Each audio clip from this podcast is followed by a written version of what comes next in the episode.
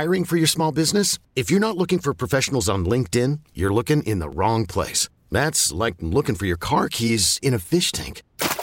LinkedIn helps you hire professionals you can't find anywhere else, even those who aren't actively searching for a new job but might be open to the perfect role. In a given month, over 70% of LinkedIn users don't even visit other leading job sites. So start looking in the right place. With LinkedIn, you can hire professionals like a professional. Post your free job on linkedin.com slash recommend today. We get it. Attention spans just aren't what they used to be. Heads in social media and eyes on Netflix. But what do people do with their ears? Well, for one, they're listening to audio. Americans spend 4.4 hours with audio every day. Oh, and you want the proof? Well, you just sat through this ad that's now approaching 30 seconds. What could you say to a potential customer in 30 seconds? Let Audacy put together a media plan tailor made for your unique marketing needs. Advertise with Audacy. Visit ads.audacy.com.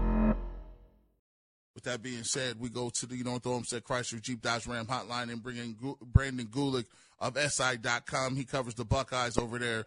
Brendan, I tell you what. Mm, I, I, I, those uh, those those uh, comments breed, uh, I would say, a little bit of competition. What do you say? I think there's competition, sure, but I also think that we got a pretty clear signal uh, last week that Ryan Day found himself in a fairly competitive game and made it pretty clear which quarterback he was willing to trust in those moments. Um, I, I look, was it a good win last week? I think it was a good win.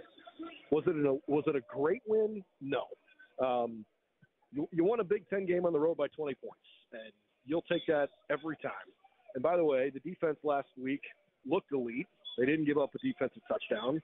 And and for all those who think Indiana stinks out loud, Indiana just had a great game last night and and won 41 to 7 and they didn't give up a defensive touchdown in that game. So maybe not maybe they're not quite as bad as you think. You know, Ohio State looked a little clunky and they've got to get better offensive line play. Kyle's got to be a little sharper, but I don't know. I just didn't expect him to go out and light it up against a Power 5 team in his first ever career start. Let's let's see where this thing goes. Yeah, I, you know, I, so I'll give you this.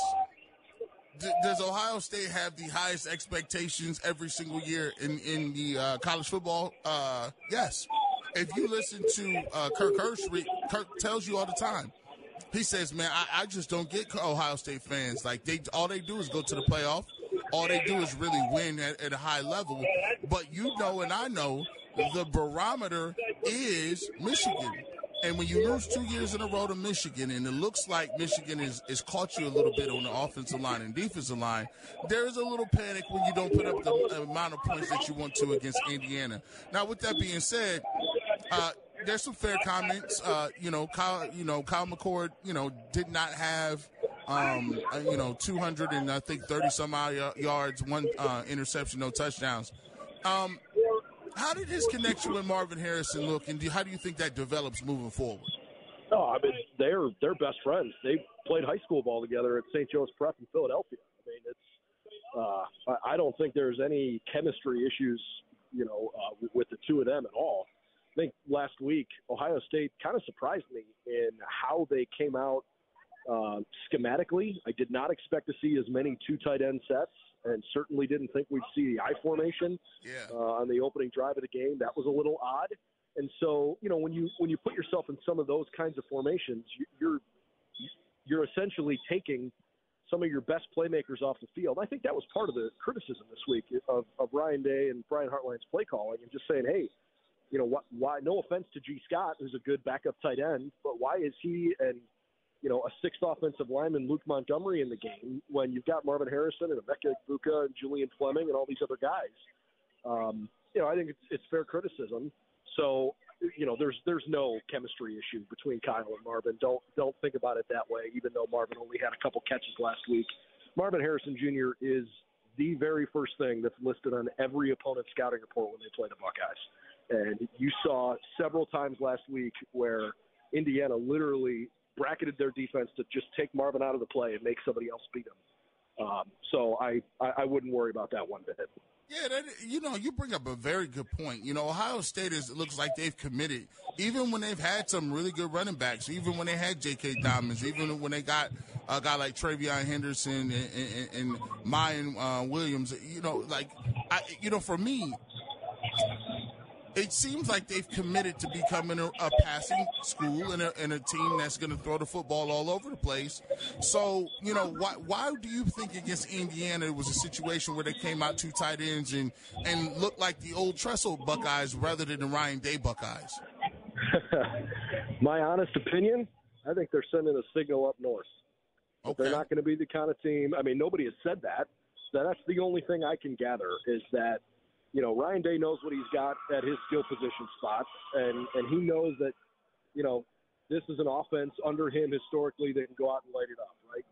Uh, the last several years, they have been the most consistent, high octane passing offense in the country, and they've got a good stable of running backs.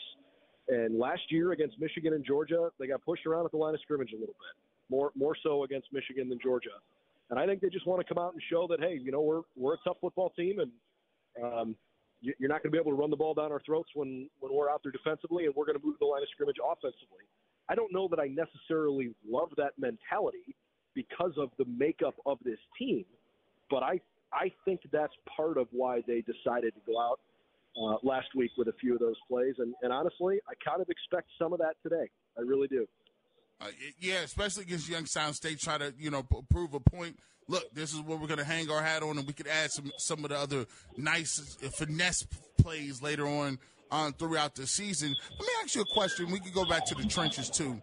Um, it seemed like for a while that uh, you know there was a, a thought process that whether Ohio State was a a team that was known for defensive linemen or a team that was known for cornerbacks and, and, defensive backs because they've had such a string of great guys coming from the Bosa's to Chase Young, some of those guys.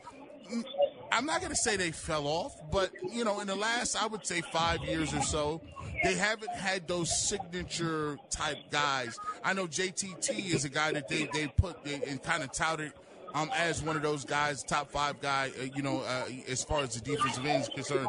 Do you think that they they they still recruit as widely? Um, from the secondary and the defensive line as they did in, in some of their, their heydays.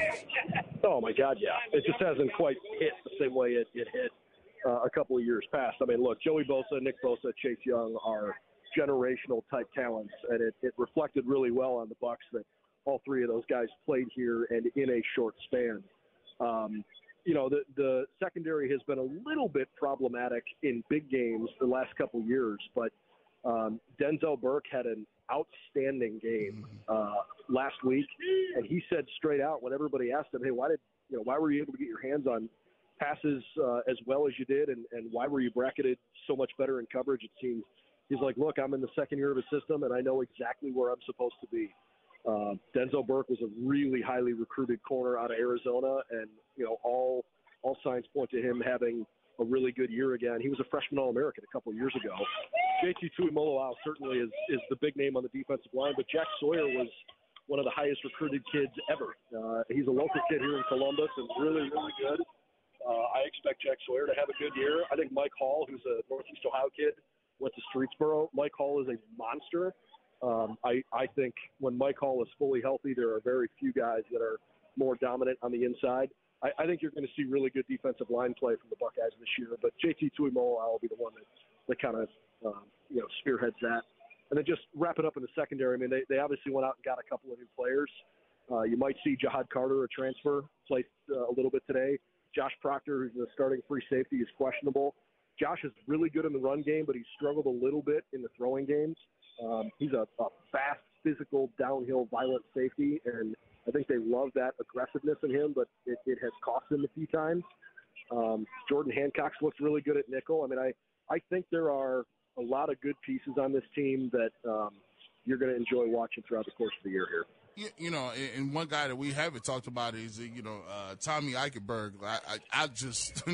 I mean, he, I love I love the way he plays. I mean, I obviously being around from from the Cleveland area, coming here uh, from St. Ignatius. I mean, the dude is. I, I, mean, he's all over the field. He lays the wood. He's just. He seems to be on every tackle. He he looks like another one of those good linebackers um, that Ohio State, you know, had a, string with, uh, you know, Katzenmoyer and, and, and, guys like that. And uh, Laurinaitis, he, he looks to be in that mold.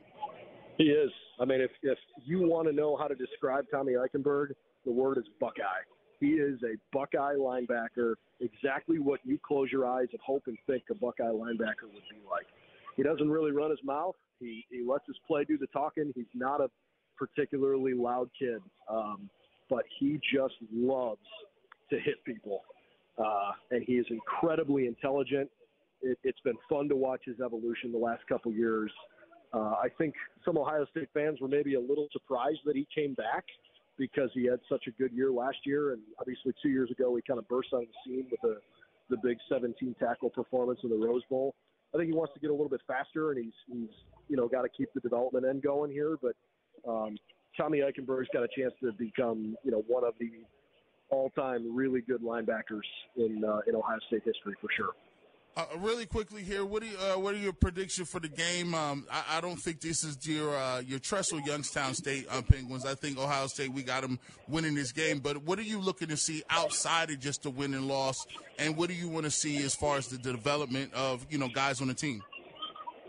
Yeah, look, I mean, I'm I don't think anybody's particularly worried about the outcome of this game. There's a reason that you know Youngstown State's getting almost two million bucks or whatever it is to, to come play here today it's a it's a get right game for the Buckeyes, and I expect them to look like it. So, you know, you want to see clinical execution on both sides. You want to see clean play.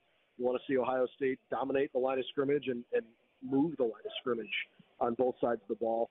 Uh, I want to see decisiveness from Kyle McCord. I want to see if he has to go through projection or through his progressions that he can do it. Um, but I, I would love to see the passing game develop a little bit more than it did last week. Um, I, I really don't think people are giving Kyle enough credit for some of the good plays he made last week. You know, we live in this kind of society where you just want to focus on the, the negative things. And yeah, he had some misses for sure. But the, the touchdown pass that got waved off the board uh, to Marvin Harrison yeah, that was, was an absolute dart. I mean, an absolute laser. Um, the the throw into triple coverage to Julian Fleming that was in a really tight window and perfect. The seam route he threw last week to Cade Stover that was 45 yards up the field. I mean, he he threw some really good balls. So let's see him getting some rhythm early. I love Chip Trayanum and the way he's played. Um, want to see him establish himself as a, a legitimate continued threat at running back. Uh, and for the Buckeyes as a team, got to be better on short yardage situations. They they were not particularly efficient last week on both third and fourth and short situations. So uh, try to clean up a little bit of that stuff, and, and I expect that they'll get out of here hopefully healthy and, and with a comfortable win. Brendan, we'll talk to you soon. Uh, good work, and uh, we'll, we'll we'll catch you later. Sounds great, man. For anybody that's looking for Ohio State coverage today, BuckeyesNow.com.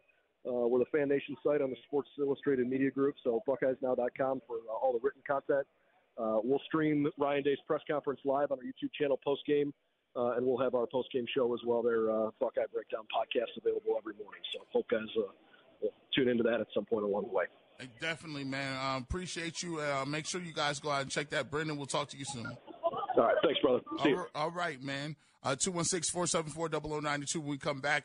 We get it. Attention spans just aren't what they used to be heads in social media and eyes on Netflix. But what do people do with their ears? Well, for one, they're listening to audio. Americans spend 4.4 hours with audio every day. Oh, and you want the proof? Well, you just sat through this ad that's now approaching 30 seconds. What could you say to a potential customer in 30 seconds? Let Audacy put together a media plan tailor made for your unique marketing needs. Advertise with Audacy. Visit ads.audacy.com.